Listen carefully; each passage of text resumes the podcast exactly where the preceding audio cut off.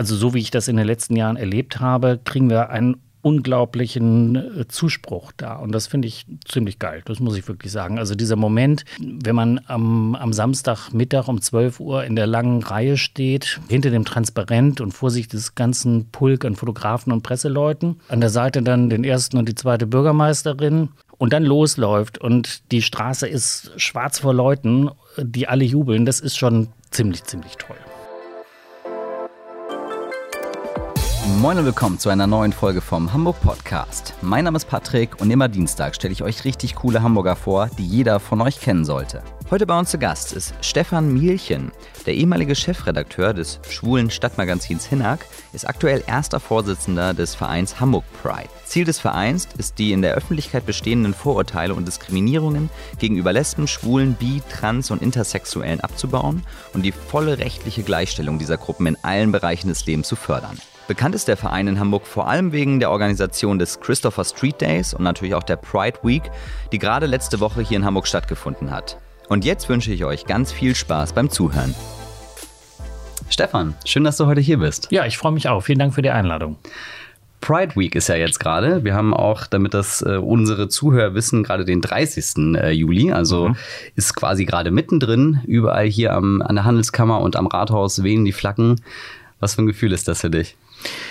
Das ist schon ein tolles Gefühl. Es ist auch wahnsinnig viel Arbeit. Also ich komme jetzt äh, hierher heute von zu Hause, wo ich den ganzen Vormittag gerödelt habe, weil jetzt die Hochzeit ist der Presseanfragen. Es kommen ganz viele Menschen, die wissen wollen, ob sie sich akkreditieren müssen zum Fotografieren und so weiter. Aber es gibt dann eben auch Leute, die ähm, klare inhaltliche Fragen haben. Und das ist dann in der Summe doch mehr, als man immer glaubt. Und das ballt sich dann vor dem äh, Hauptwochenende natürlich.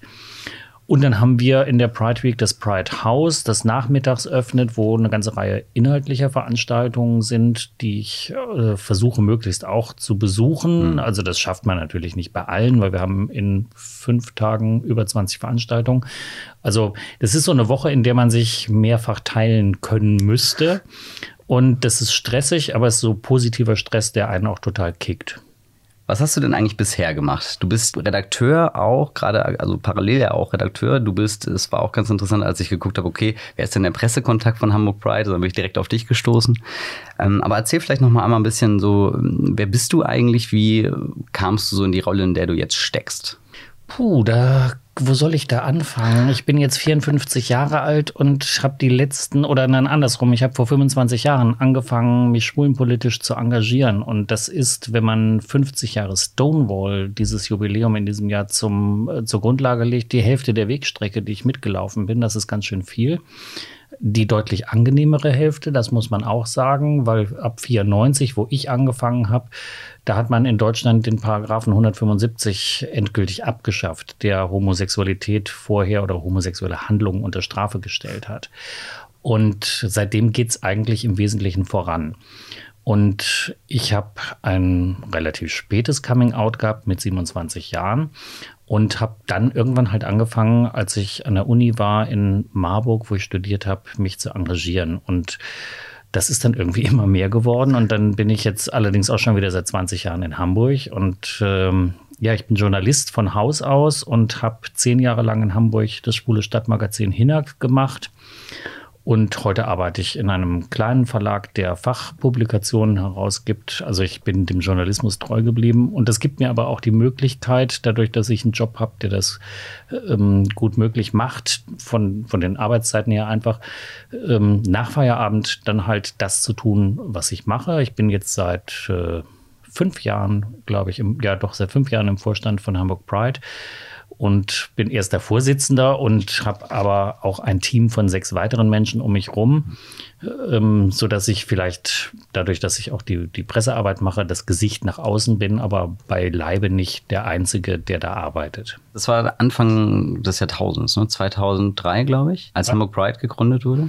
Hamburg Pride ist ähm, gegründet worden 2003 und mhm Ah, ich sehe, ja genau, wurde 2003 gegründet und seit 2010 gemeinnützig, habe ich hier stehen. Genau, und ich hab, bin, bin deshalb gerade gestolpert, weil 2004 gab es einen Europride in Hamburg Und ähm, der ist nicht so gut verlaufen und danach hat sich der Verein nochmal umgemodelt. Es gab einen komplett neuen Vorstand und ab 2005 ist dann auch noch parallel eine ähm, ja, Eventagentur gegründet worden, um die ganze Geschichte auf äh, andere Beine oder andere Füße zu stellen, weil wir gemerkt haben, das war auch noch vor meiner Zeit, dass ehrenamtlich alleine eine solche Veranstaltung gar nicht mehr zu schaffen ist. Man muss ja überlegen, wir machen nicht nur eine Demonstration und in der Pride Week die, die Veranstaltung. Das kriegt man ehrenamtlich noch einigermaßen gut hin, aber es gibt ja auch ein dreitägiges Straßenfest und das übersteigt nur wirklich die Möglichkeiten, die Ehrenamtler dann am Ende haben. Wenn man sich das anschaut, das ist ja vergleichbar mit anderen großen Events, die mittlerweile auch von Agenturen organisiert werden. Und äh, das könnten wir ehrenamtlich gar nicht leisten. Und so haben wir eine Agentur an der Seite, die uns auch übers Jahr ähm, ein bisschen den Rücken frei hält und so die Büroarbeiten ein bisschen koordiniert und so weiter, so dass wir uns auf die Inhalte konzentrieren können. Und das ist eigentlich ein super Arbeiten, weil wir uns nicht so sehr um das tägliche Klein-Klein kümmern müssen. Wir haben alle halt Jobs und äh, da wäre das schlichterdings nicht möglich. Was ich auch mal spannend finde, ist, dass ähm, es ist ja eine Demonstration im Kern, aber ich höre jetzt auch ganz viel aus meinem Freundeskreis, äh, wie sie sich alle schon drauf freuen, ähm, egal ob sie schwul oder lesbisch sind, also oder oder hetero, ähm, ob's, dass sie, dass sie sich richtig darauf freuen, dahin zu gehen und dass sie sich richtig darauf äh, freuen, schon sich zu verkleiden und mit allen zu gemeinsam zu feiern. Und das finde ich ist ja also es ist gar nicht so die Demo eigentlich immer im Vordergrund, sondern es ist auch ganz viel Spaß im Grund. Wie siehst du das? Ist das, ist das so richtig, dass das sich schon so für viele so ganz natürlich anfühlt? Ich finde ja, äh, Politik und Spaß müssen sich nicht grundsätzlich ausschließen, ganz im Gegenteil. Und Tanzen und Politik ist auch kein Widerspruch. Und ähm, das ist natürlich für viele Menschen, für mich ist es auch ein Ausdruck von Lebensfreude, der, ähm, der da zu sehen und zu erleben ist, ganz klar. Ich glaube, es liegt bei vielen Leuten auch darin, ähm, man nimmt sich einfach mal für ein paar Stunden den Raum in der Stadt, den man sonst vielleicht so gar nicht hat und kann einfach auch mal ein bisschen ausflippen in der Stadt, was man sonst auch nicht unbedingt tut. Ähm, und weiß aber trotzdem, da geht es auch noch um Botschaften, um Inhalte. Und wir haben früher immer von der Parade gesprochen, das tun wir jetzt nicht mehr. Das hat sich irgendwie so im Bewusstsein zwar festgesetzt, aber wir sprechen jetzt tatsächlich seit geraumer Zeit wieder bewusst von der Demonstration weil erstens ist sie das formal. Wir melden das ja bei der Versammlungsbehörde an und freuen uns, dass wir als Demonstration dann am Ende nicht die Müllabfuhr bezahlen müssen. Ähm, aber es ist natürlich auch inhaltlich so. Wir haben ein Motto und in diesem Jahr geht es ums Grundgesetz, um die äh, Erweiterung von Artikel 3, Absatz 3. Das ist das Diskriminierungsverbot, in dem die sexuelle Orientierung und die geschlechtliche Identität nicht enthalten sind. Also da heißt es ja, niemand darf äh, zum Beispiel wegen seiner Herkunft, seines Glaubens, seiner politischen Überzeugung und so weiter äh, bevorzugt oder benachteiligt werden und es darf niemand wegen seiner Behinderung benachteiligt werden. Der letzte Punkt ist übrigens auch erst nachträglich dazugekommen und ähm, das zeigt, ähm, wenn man sich überlegt, wie wir heute über Inklusion sprechen und wie selbstverständlich das heute ist, dass Menschen mit Handicap ähm, in allen möglichen gesellschaftlichen Bereichen dabei sind, dann zeigt das, dass auch so eine Grundgesetzänderung was auslösen kann. Und für uns ist aber dieses Jahr diese Forderung auch deshalb so wichtig, weil die AfD zum Beispiel vor im, im vergangenen Jahr gefordert hat, die Ehe für alle die wir mühsam erkämpft haben, wieder abzuschaffen. Und ähm, die wollen uns unsere Rechte wieder wegnehmen. Und deshalb sagen wir, die Verfassung muss dafür sorgen, dass diese Rechte absolut gesichert sind. Und das ist dann der inhaltliche Kern. Und wir haben insgesamt einen Forderungskatalog von über 20 äh, Punkten. Ähm, also das heißt, wir gehen für ganz klare politische Ziele auf die Straße und lassen uns dabei aber den Spaß auch nicht nehmen. Und so soll das dann auch sein. Und deshalb sind, glaube ich, auch eins, wahnsinnig viele Leute dabei. Ähm, nicht nur in der Demo, sondern auch am Rand. Und ähm, klar kommen da auch immer Leute dahin und wollen ein bisschen gucken, weil für viele Menschen äh, da auch viel Exotisches unterwegs ist. Ich glaube, es gibt ganz viele Leute, die einfach noch nie mit Transmenschen äh, zu tun hatten, die sehr aufgeregt sind, wenn da ähm, SM-Leute vorbeikommen und äh, was es alles gibt oder Drag Queens. Ähm, und ich erlebe das aber so, ähm, dass die ja, dass da durchaus eine, eine, Begeisterung auch da ist und die gehen da nicht hin, um, um sich lustig zu machen oder äh, sich darüber zu erheben, sondern, also so wie ich das in den letzten Jahren erlebt habe, kriegen wir einen unglaublichen äh, Zuspruch da. Und das finde ich ziemlich geil, das muss ich wirklich sagen. Also dieser Moment, ähm, wenn man am, am Samstagmittag um 12 Uhr in der langen Reihe steht, vor dem oder hinter dem Transparent und vor sich des ganzen Pulk an Fotografen und Presseleuten, äh, an der Seite dann den ersten und die zweite Bürgermeisterin und dann losläuft und die Straße ist schwarz vor Leuten, die alle jubeln, das ist schon ziemlich, ziemlich toll. Würdest du sagen, dass Hamburg da auch mittlerweile oder auch grundsätzlich schon, vielleicht auch schon immer, mal ein richtig gutes Beispiel ist für die Szene? Ja und nein. Also Hamburg ist natürlich als Hafenstadt eine Stadt, die immer schon ähm, offen war für, ähm, für Fremde.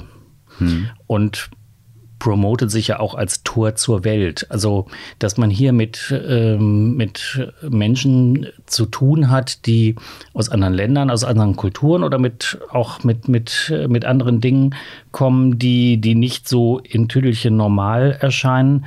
Das ist in Hamburg, glaube ich, nichts Besonderes und deshalb gibt es hier durchaus so ein liberales Klima. Aber es war auch lange Zeit so, so habe ich das empfunden.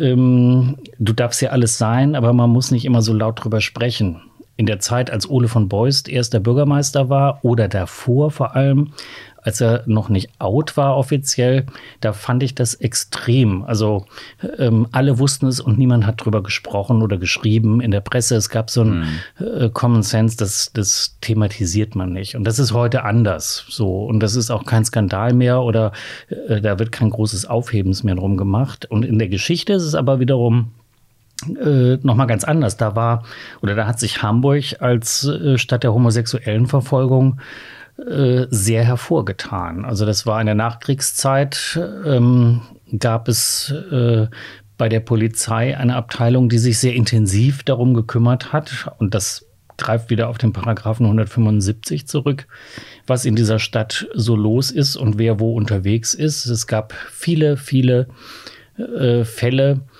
ähm, von Verhaftungen und Verurteilungen. Und zwar nicht nur in den 50er, 60er Jahren, sondern es hat sich die Verfolgung, die homosexuellen Verfolgung hat sich bis in die 80er Jahre letztlich äh, äh, fortgesetzt. Und das war am Ende nicht mehr ganz so krass wie am Anfang, aber ähm, das ist eine unrühmliche Tradition und das ist halt die andere Seite dann.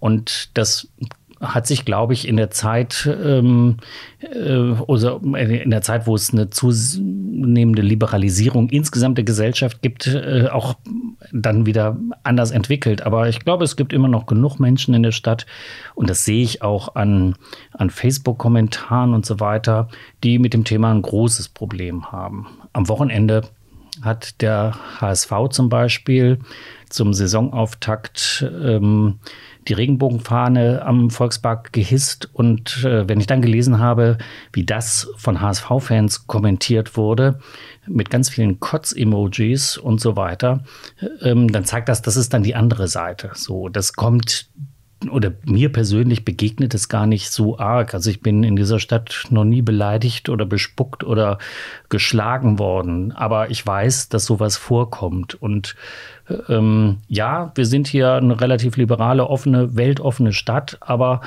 ähm, man hat als, also ich kann da nur von mir sprechen, aber ich glaube, es geht vielen so, als Schwule auch durchaus äh, verinnerlicht, wie man sich wo, wann äh, verhält. So und wie offen man wo, wann ist. Und ähm, so kommt man dann auch äh, im Zweifel in Ecken ganz gut durchs Leben in der Stadt, äh, wo es ein bisschen schwieriger ist. Ja, sowas wie dann bei so Kommentar also Kommentare im Internet, ne, das ist, glaube ich, nochmal ein eigenes Thema, was man aufmachen kann, wo ja dann natürlich auch alle dann im Schutz der Anonymität und in ne, teilweise halt auch in ihren Dunstkreisen, in denen das halt einfach dann auch null Thema ist oder sie sich halt einfach noch nie gedanklich oder persönlich oder sozial mit damit auseinandergesetzt haben. Ähm, da fehlt, glaube ich, dann auch ganz viel Erfahrung, ganz viel, wahrscheinlich auch Aufklärung in, in vieler Hinsicht. Ich glaube aber auch noch, also gerade wo du das so gesagt hast, da dachte ich gerade direkt daran, also ich ähm, vor 2002 habe ich noch in der Nähe von Wiesbaden gewohnt und auch noch auch sehr dörflich, sage ich mal. Und äh, das war so ein Dorf mit so 500 Einwohnern. Da kannst du dir mal vorstellen, wie das da ist. Mhm. Und das war jetzt auch noch vor 2002. Das ist nochmal, auch nochmal eine ganz andere Zeit. Aber äh, gerade im gerade wenn ich das jetzt vergleiche, wie dort ähm, anders sein in jeglicher Form. Mhm wahrgenommen wurde, auch teilweise heute noch wird. Also auch gerade durch die ganze Flüchtlingsbewegung äh, in den letzten Jahren seit 2015, wenn ich mir reinziehe, was da passiert ist und wie auch ist nicht einfach war in Hamburg, mhm. aber wie, wie gut Hamburg am Ende dann doch damit umgegangen ist und was hier passiert ist, auch gerade durch so Vereine wie Hanseatic Hape, die dann halt daraus dann halt, wo sich das alles nochmal ein bisschen kristallisiert hat. Und wenn ich mir dann anschaue, wie, wie dann halt so die Wahrnehmung immer noch so in dörflichen Regionen ist, wo halt eben weniger Aufklärung und weniger gesellschaftliche äh, Durchmischung stattfindet, dann ist das halt auch nochmal ein Thema. Ja. So. Also da deswegen die Frage, deswegen denke ich nämlich, dass, oder denke ich halt, dass große Städte oder Städte wie Hamburg, Berlin, ähm, da grundsätzlich schon mal eine gute Grundlage haben, einfach dadurch, dass es halt große Städte sind. Wir haben bei unserer Eröffnungsveranstaltung, hat unser Moderator, glaube ich, war das gesagt, ähm, wenn es ein CSD in Hamburg nicht gäbe, dann würde es den in Heide auch nicht geben. Und wir waren nur gerade vor zwei oder drei Wochen beim ersten CSD in Heide und ich habe da erst geschluckt und habe gedacht, aus Hamburger Sicht, wir die Großstädter machen es denen vor, wie es geht. Und dann habe ich gedacht, nee, er hat ja recht. Ähm, natürlich schaut ähm, die Welt auf die, auf die Metropolen, was da los ist, so wie wir auch zum Beispiel nach New York schauen und gucken, was da los ist und was man sich von da abgucken kann.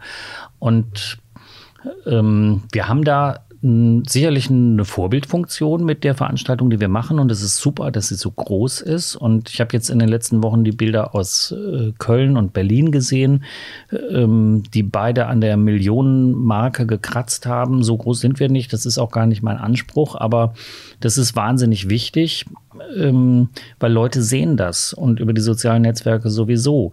Und die sehen das nicht nur in Heide oder äh, in der Nähe von Wiesbaden auf kleinen Dörfern, die sehen das auch in Polen und in Russland und äh, in Tansania. Wir haben ja zum Beispiel auch eine Partnerstadt Hamburg ähm, in Tansania, Dar es Salaam. Da haben wir auch mal Leute eingeladen hierher.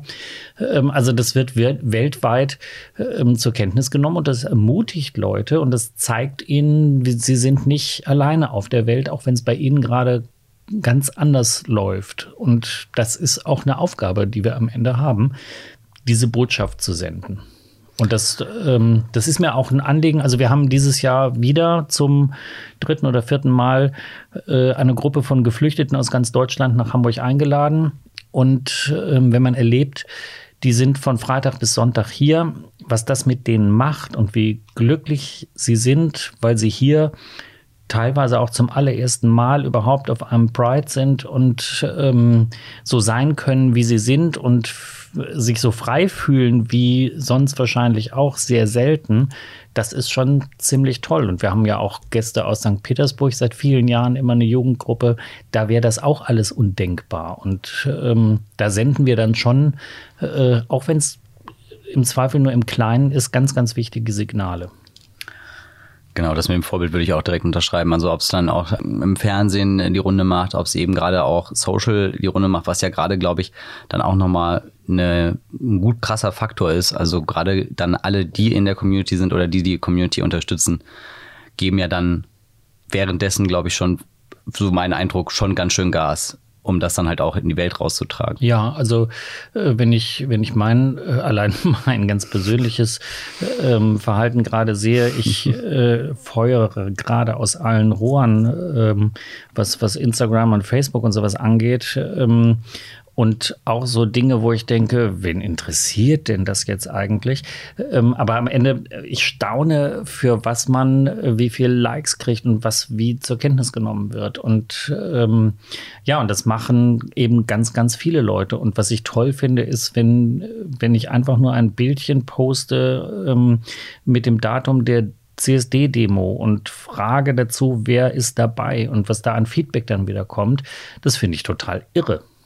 Und es macht mich dann auch stolz, weil ich denke, hey, wir, ähm, wir haben, oder diese Veranstaltung, nicht wir, aber diese Veranstaltung hat eine irrsinnige Bedeutung für ganz viele Leute, weil sie eben auch Leute, wie das heute so schön heißt, empowert, die, ähm, die gar nicht so in der Situation sind auf dem Dorf oder äh, irgendwo in Ländern, wo es, wo es ähm, in, äh, wo es um Kopf und Kragen geht, sondern so der, der ganz normale Durchschnittshamburger oder Hamburgerin, ähm, der das auch braucht und der diesen Kick auch mal ganz gut vertragen kann, ähm, sich nicht allein zu fühlen, sondern Teil einer riesengroßen Masse zu sein. Letztes Jahr haben wir 200.000 Leute auf der Straße gehabt. Und ähm, da war ich selber überrascht.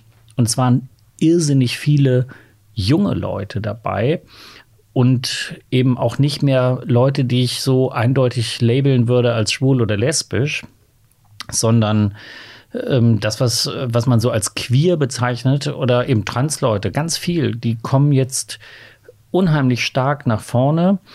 Ähm, das hat was damit zu tun, dass wir jetzt nicht mehr über Ehe für alle reden müssen. Das Thema ist mal durch und ähm, jetzt ist auch endlich mal Platz äh, für andere Dinge und Themen. Und das merken wir gerade. Und ich glaube, es gibt sowieso gerade so eine Entwicklung, da zum Beispiel durch Fridays for Future, dass ganz viele junge Leute ähm, verstärkt auf die Straße gehen und sich da auch bei uns mit ansiedeln. Und es gibt ganz viele Leute, die begriffen haben, dass äh, Freiheit und Demokratie kein Selbstgänger sind, sondern dass man da zuweilen auch was für tun muss und für die Werte auch mal auf die Straße gehen muss, äh, die man vertritt.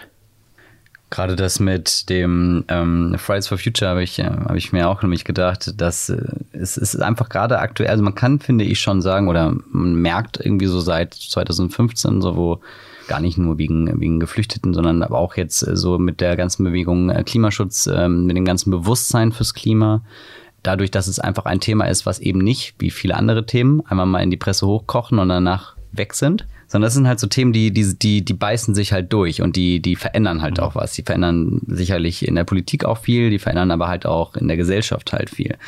Oder würdest du auch sagen, dass der Einfluss von solchen Bewegungen wie Fridays for Future halt auch irgendwo einen Einfluss hat auf die Pride-Szene?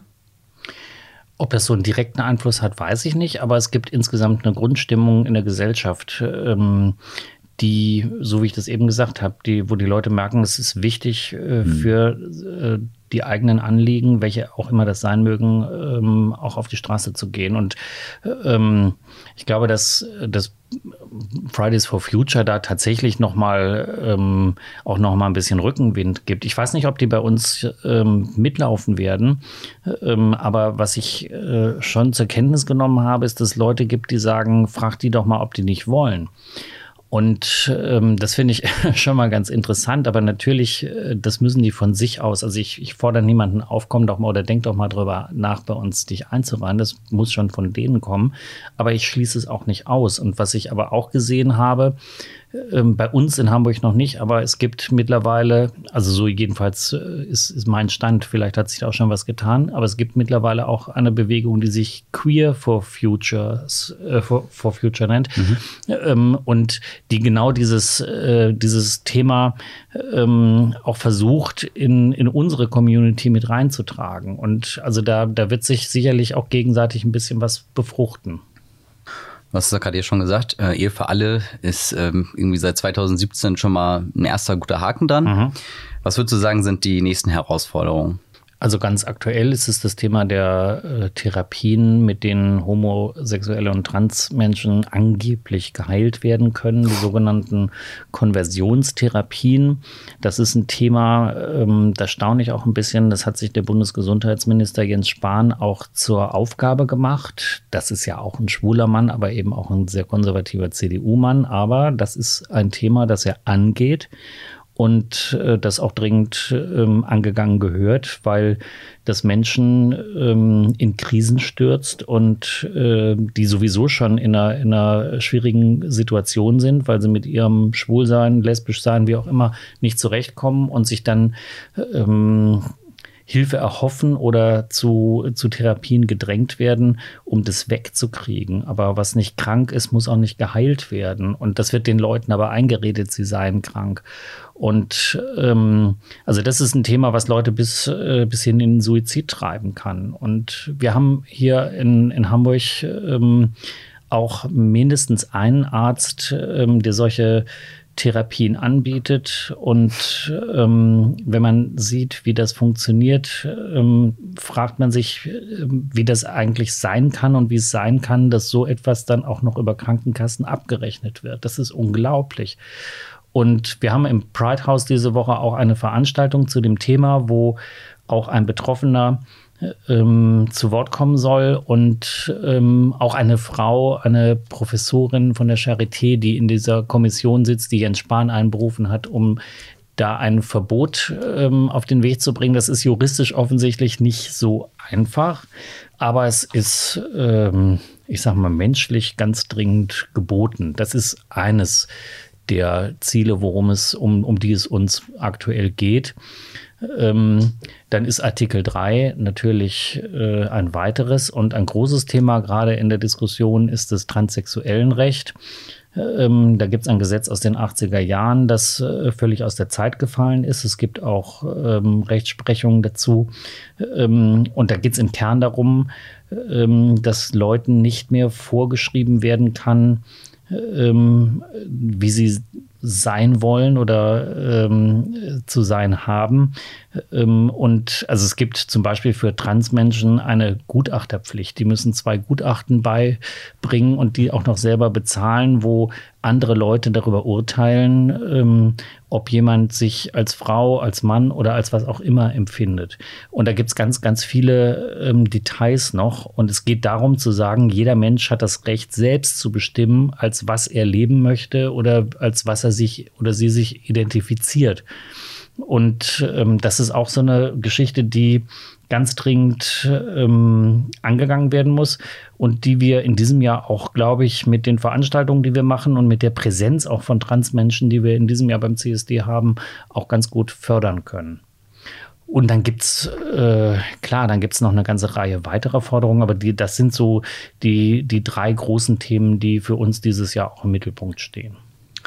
Es ist jetzt ja auch, ich weiß gar nicht wie lange so, aber ähm, schon, glaube ich, ein Jahr, dass auch bei Stellenausschreibungen, also wenn in der Jobsuche so jetzt ja auch nicht mehr nur äh, MW stehen darf, sondern halt MW divers, ähm, kam das auch also wäre das auch von selbst passiert oder ist das auch etwas, was eigentlich durch, durch Bemühungen von Vereinen wie euren passiert? Das ist am Ende durch ähm, einen langen Weg eines Menschen äh, geschehen, der geklagt hat und der bis vor das Bundesverfassungsgericht gezogen ist und vor dem Bundesverfassungsgericht ein Urteil erstritten hat, das sagt, ähm, dass im Personenstand neben männlich und weiblich äh, noch ein weiterer Geschlechtseintrag möglich sein muss.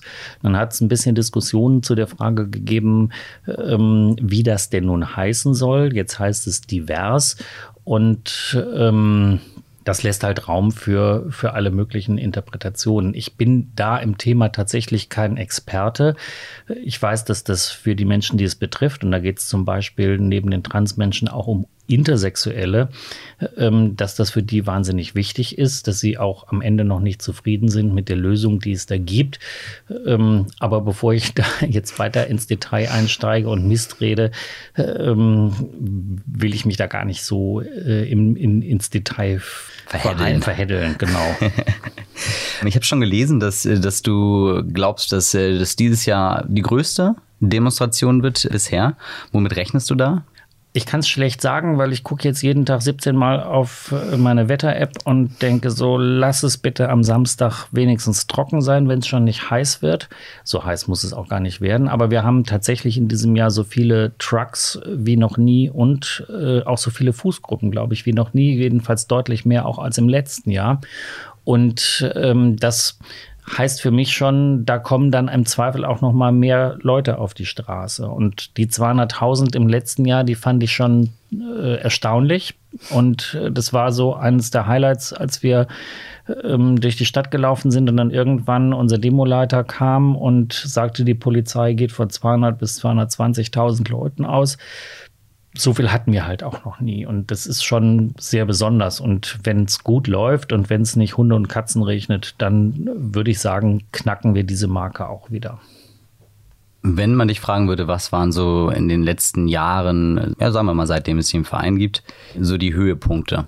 Also einer der schönsten Momente in dieser ganzen Arbeit ist zweifellos immer, wenn es losgeht, am Samstag um 12 Uhr durch die lange Reihe zu laufen und zu sehen, was da zurückkommt. Das tut dann auch mal gut, weil das ist ja ein Haufen Arbeit, die man ehrenamtlich macht und die auch nicht immer Spaß macht und wo es auch mal Rückschläge gibt und wo es auch mal im Team nicht so läuft und anstrengend ist so. Und das ist der Moment, wo man das alles vergisst. Das ist schon ziemlich toll. Aber tatsächlich für mich eines der ähm, eines der Highlights ist jedes Jahr zu sehen, wenn wir die Geflüchteten ähm, eingeladen haben, die nach Hamburg kommen, zu sehen, wie glücklich wir damit ein paar Menschen machen können. Und dann war es tatsächlich auch ein Highlight dieses Jahr, nach New York zu fliegen mit einer Gruppe von um und bei 30 Menschen aus Hamburg und bei der World Pride Demo durch New York zu laufen äh, und nicht nur am Rand zu stehen, sondern auch da mitzumarschieren. Ähm, das muss ein Riesengefühl gewesen sein in das, New York das, zwischen den Wolkenkratzern. Da. Das war gigantisch, das muss ich wirklich sagen. Und ähm, es ist total lustig. Also ich mache das jetzt seit doch einigen Jahren und äh, war noch vorher noch nie in New York und auch nicht im Stonewall Inn. Und das Stonewall Inn ist nun in der Christopher Street der Ort, wo alles losgegangen ist und auf den wir uns heute beziehen mit unserer Arbeit. Und dann da reinzugehen, das war, glaube ich, mittwochs mittags, sind wir da rein und haben Bier getrunken. Und es ist eine schäbige äh, Homo-Kneipe, wie man tausend andere schon gesehen hat. Es ist nichts Besonderes. Und du hast trotzdem, das, das hat mich total ähm, berührt und wir hatten alle feuchte Augen, weil das schon ein besonderer Ort ist und weil auch die Stimmung so war. Also da, das war voll da und alle waren irgendwie fröhlich und doch wieder berührt. Und ich habe da ein paar Interviews gemacht mit Leuten, so Videointerviews, die wir in unserer Eröffnungsveranstaltung gezeigt haben und habe die gefragt, was ist für dich die, die Bedeutung von Stonewall? Und da kommen dann ganz unterschiedliche Antworten. Ich habe ganz unterschiedliche Leute natürlich auch befragt, alt und jung und Frauen und Männer. Und dann fängt eine ältere Lady an zu erzählen und sagt, da geht es um Unterdrückung und um Gegenwehr und äh, ums Überleben ähm, und fängt dabei an zu weinen, weil sie so bewegt ist. Und das, das war ein irrer Augenblick. Und dann hat sie sich auch wieder eingekriegt und hat weitererzählt. Und wir lagen uns dann noch in den Armen und dann wurden noch Fotos gemacht und so weiter. Und das war, ähm, das war wirklich, das, sowas vergisst man einfach nicht. Und ähm, das hat jetzt mit der Arbeit hier in Hamburg natürlich nichts zu tun. Aber ich glaube, ich wäre nicht dahin gefahren, wenn wir nicht als Vorstand da mhm. ähm, auch offiziell unterwegs gewesen wären. Mhm. Und das, das war schon ein ziemliches Highlight. Und ich glaube auch im kommenden Jahr, ähm, wenn wir 40 Jahre CSD in Hamburg haben, das wird dann auch nochmal durchaus ein Highlight werden. Und ja, auch ähm, dieses Pride House, was wir machen, das gibt es so sonst in Deutschland nirgends. Und wir haben eine Woche Veranstaltung. Und ähm, wenn man dann sieht, wie viele Menschen wir da erreichen, und was wir da auch inhaltlich ähm, auf den Weg bringen, das machen wir nicht selber. Also wir stellen das Haus zur Verfügung, wir machen auch selber einige Veranstaltungen, aber da kommen halt ganz viele Gruppen, Vereine und so weiter hin, mhm. die das, äh, die die Räume nutzen. Die können das alle kostenlos. Und ähm, wenn ich dann sehe, was da inhaltlich passiert, dann denke ich auch mal, wow. Also ich war gestern auf einer Veranstaltung, die die Bundesagentur für Arbeit gemacht hat. Die haben wir auch noch nie als, als Partner oder so im Boot gehabt, die jetzt anfangen, ähm, das Thema zu bearbeiten. Das war eine richtig, richtig gute Veranstaltung und eine Podiumsdiskussion. Das ist jetzt nichts Besonderes, aber das Podium war super besetzt und es war 16 Uhr am Nachmittag an einem Montag und man wundert sich, wie viele Menschen montags um 16 Uhr Zeit haben, mhm. sich so eine Veranstaltung reinzuziehen. Wir hatten am Sonntag, an dem Tag, als das angefangen hat, ähm, Veranstaltungen mit äh, zum Thema Asexualität, zum Thema Bisexualität, zum Thema Transsexualität. Ich habe einen Vortrag über den Rechtsruck in Deutschland gehalten. Ähm, und das ist längst noch nicht alles. Wir hatten die Queer People of Color Hamburg zu Gast mit einer Veranstaltung. Also das muss uns erstmal jemand nachmachen, so ein breites Spektrum an Inhalten zu bringen. Da bin ich ziemlich stolz drauf, muss ich sagen. Und ähm, das sage ich auch immer allen, die sagen, der CSD ist ja nur Party. Und sagen, nein, mhm. der CSD, also das, was ihr als Party empfindet, das ist das, was wir am Samstag auf der Straße haben. Äh, aber der CSD besteht eben aus einer ganzen Woche mit noch viel mehr. Und ähm, dann ist auch immer die Frage, welche Bilder werden da eigentlich produziert oder äh, transportiert. Und ähm, da denke ich immer, mein Gott, es ist ja so schön, dass wir irgendwie ähm, alles zeigen, ähm, was bunt ist. Ähm, aber wenn ich dann lese bei den lieben Kollegen, dass ihnen als Vokabel zur Berichterstattung dann immer nur schrill einfällt. Äh, ja, ja, ich habe dieses Jahr habe ich tatsächlich weiß, zum ersten Mal, ähm, ich habe das unser, wir machen ja so ein 68-seitiges Programmheft, das habe ich verschickt an die Redaktion und habe noch ein Briefchen dazu geschrieben und habe gesagt, die Vokabel, also ich habe nicht geschrieben, äh, die will ich nicht nicht mehr lesen, aber ich habe ihn nahegelegt, doch auf die Vokabel schrill mal zu verzichten. Und es gibt auch einen Leitfaden, den hat der Bund lesbischer und schwuler Journalistinnen mal herausgegeben. Ähm, der heißt, glaube ich, richtig schreiben über Schwule und Lesben. Den habe ich äh, da auch noch verlinkt. Ähm, weil das, das, also ich mache den Job selber und mhm. ich weiß, wie schwer das manchmal ist. Aber ich rauf mir auch manchmal die Haare, wenn ich dann sehe oder lese, ähm, was da im Nachgang ähm, an Schlagzeilen oder auch an Texten kommt. Das verstehe ich dann nicht. Aber dann weiß ich auch wieder, wo unsere Aufgabe ist, weil auch bei Journalistinnen und Journalisten gibt es halt viele, die nicht viel Berührungspunkte haben, für die das Thema neu ist und die im Zweifel auch noch nie Transmenschen gesprochen haben, jedenfalls nicht wissentlich oder vielleicht auch noch nie ähm, gesehen haben, wie es aussieht, wenn ähm, Lederleute oder SM-Leute so auf die Straße gehen, wie sie es sonst nur woanders täten äh, und so weiter. Also ähm, und natürlich weiß auch, dass ähm, das Normalos, ähm, die auf der Straße stehen, langweilige Bilder sind und dass Drag Queens viel mehr hermachen. Das ist mir alles klar. Ähm, das soll auch alles gezeigt werden, weil es alles dazugehört. Ähm, aber dieses, das ist eben nicht das komplette Bild wie wir es ja auch schon hatten. Also auch, auch in allen Bereichen muss man dann halt auch Aufklärungsarbeit leisten. Ne? Also auch selbst wenn es dann die Kollegen sind, die, die halt in, ähm, ja, bei sämtlichen Angeboten der Stadt oder bei Zeitungen oder beim Fernsehen oder, oder, oder arbeiten, wenn da halt natürlich einfach auch nicht viele Erfahrungs- äh, oder viele Berührungspunkte bisher waren, dann fehlt halt einfach die Erfahrung. Ja. Ganz einfach. Das ist so. Und äh, wenn man die Veranstaltung auch noch nie besucht hat, das hatte ich nämlich letztes Jahr, da rief mich jemand an, sagte Herr Milchen, äh, ich sage jetzt nicht, wer es war, aber der war immerhin Chefreporter einer Tageszeitung. Mhm. Ähm, und dann sagte ich, ich war noch nie beim CSD, wo soll ich mich da hinstellen? Da habe ich gedacht, okay, der Mann ist seit vielen, vielen Jahren in diesem Job und hat sich das noch nicht angeguckt. Das finde ich auch bemerkenswert. Dann habe ich ihm noch gesagt, wo er sich hinstellen soll, damit es nicht so heiß ist. Und ähm, nett von dir. Ja. Und ähm, dann habe ich aber dann Montag gelesen, was er geschrieben hat und habe gedacht, oha, hier muss man noch viel nacharbeiten eigentlich oder müsste man und die Zeit habe ich natürlich oder hat niemand von uns. Ähm, aber das, das erdet auch wieder so ein bisschen, weil natürlich ist man in so einer Woche auch äh, sehr geflasht und ähm, auch in seiner ganz eigenen Blase natürlich gefangen. Mhm. Und ähm, wenn man das dann wieder liest, dann weißt du auf einmal, ja, so kommt das also an. Ähm, da haben wir noch ein Stück Weg und ein Stück Arbeit vor uns. Wir kommen zum letzten Teil und zwar zu äh, sechs Fragen, die wir all unseren Gästen mhm. stellen. Geht auch ganz flott. Du kannst gerne noch was ergänzen oder kannst einfach äh, direkt und kurz antworten, wie du möchtest. Wo in Hamburg wohnst du? In Barmbek Süd. Schon immer? Schon immer, seitdem ich in Hamburg wohne, ja. Welche Stadtteile haben dich geprägt? Das ist Barmbek Süd, ganz klar, weil ich da lebe. Und das ist St. Georg, weil ich da äh, eigentlich fast die ganzen 20 Jahre lang auch gearbeitet habe. Also das ist tatsächlich so äh, klischeehaft, aber obwohl ich ähm, jetzt einen Job mache, der mit dem Thema überhaupt nichts zu tun hat. Aber ich habe das große Vergnügen, auch weiterhin in St. Georg arbeiten zu können. Ja, St. Georg ist ja, der, ist ja wahrscheinlich der perfekte Stadtteil dann äh, für, für die Szene halt auch. Ja, für mich ist es super praktisch, weil wenn ich nach Feierabend Termine mache, dann sind die ganz häufig in der Innenstadt ja. oder eben äh, da im direkten Umfeld. Ich ja. habe dann immer nur kurze Wege. Das ist super. Ja.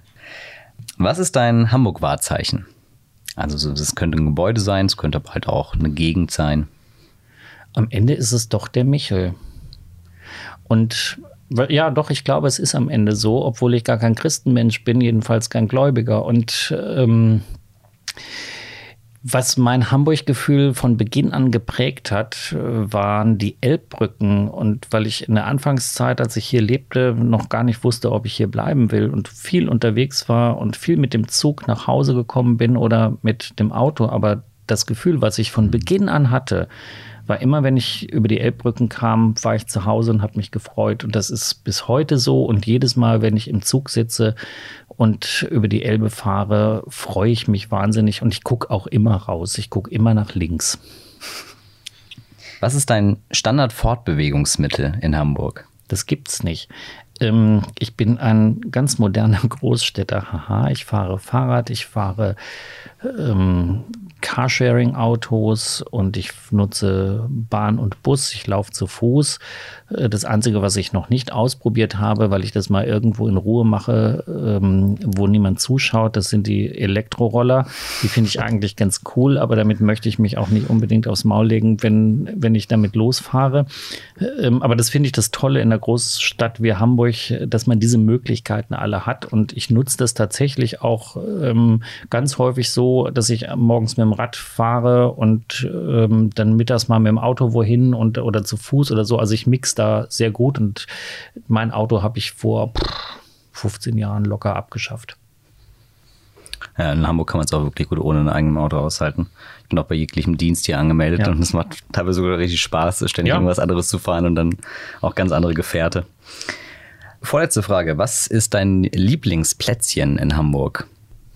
Gibt es da den einen? Also ich äh, liebe das total, von meinem Schreibtisch, wenn ich arbeite, auf die Alster schauen zu können. Das ist großartig. Ähm, generell ist es das Wasser in dieser Stadt und es gibt einen wunderschönen Platz, den ich heiß und ähnlich liebe, wo ich viel zu selten bin. Das ist Entenwerder. Hm, ja, sehr schön. Ähm, und ähm, ich bin wahnsinnig gerne an der Elbe auch. Und weil das so ein Gefühl ähm, von, ja, das ist so ein Freiheitsgefühl, was da äh, sich Bahn bricht. Und ich gucke wahnsinnig gerne den Schiffen hinterher. Und ähm, also generell ist, das sind die Plätze, die mit Wasser zu tun haben hier. Mhm. Und die letzte Frage: Was ist das Schönste, was dir in Hamburg bisher passiert ist? Dass ich meinen Mann hier kennengelernt habe. Stefan, hat mich gefreut, dass es heute so spontan geklappt hat. Ja, vielen Dank. Vielen Dank, dass du da warst. Und du hast jetzt das letzte Wort. Ja, das war mein erstes Podcast-Interview hm. oder Gespräch und das hat mir viel Spaß gemacht und ich bin sehr gespannt. Äh, ich bin überhaupt kein Podcast-Hörer, aber das wird der erste sein, den ich mir wahrscheinlich von Anfang bis Ende anhöre. Vielen Dank.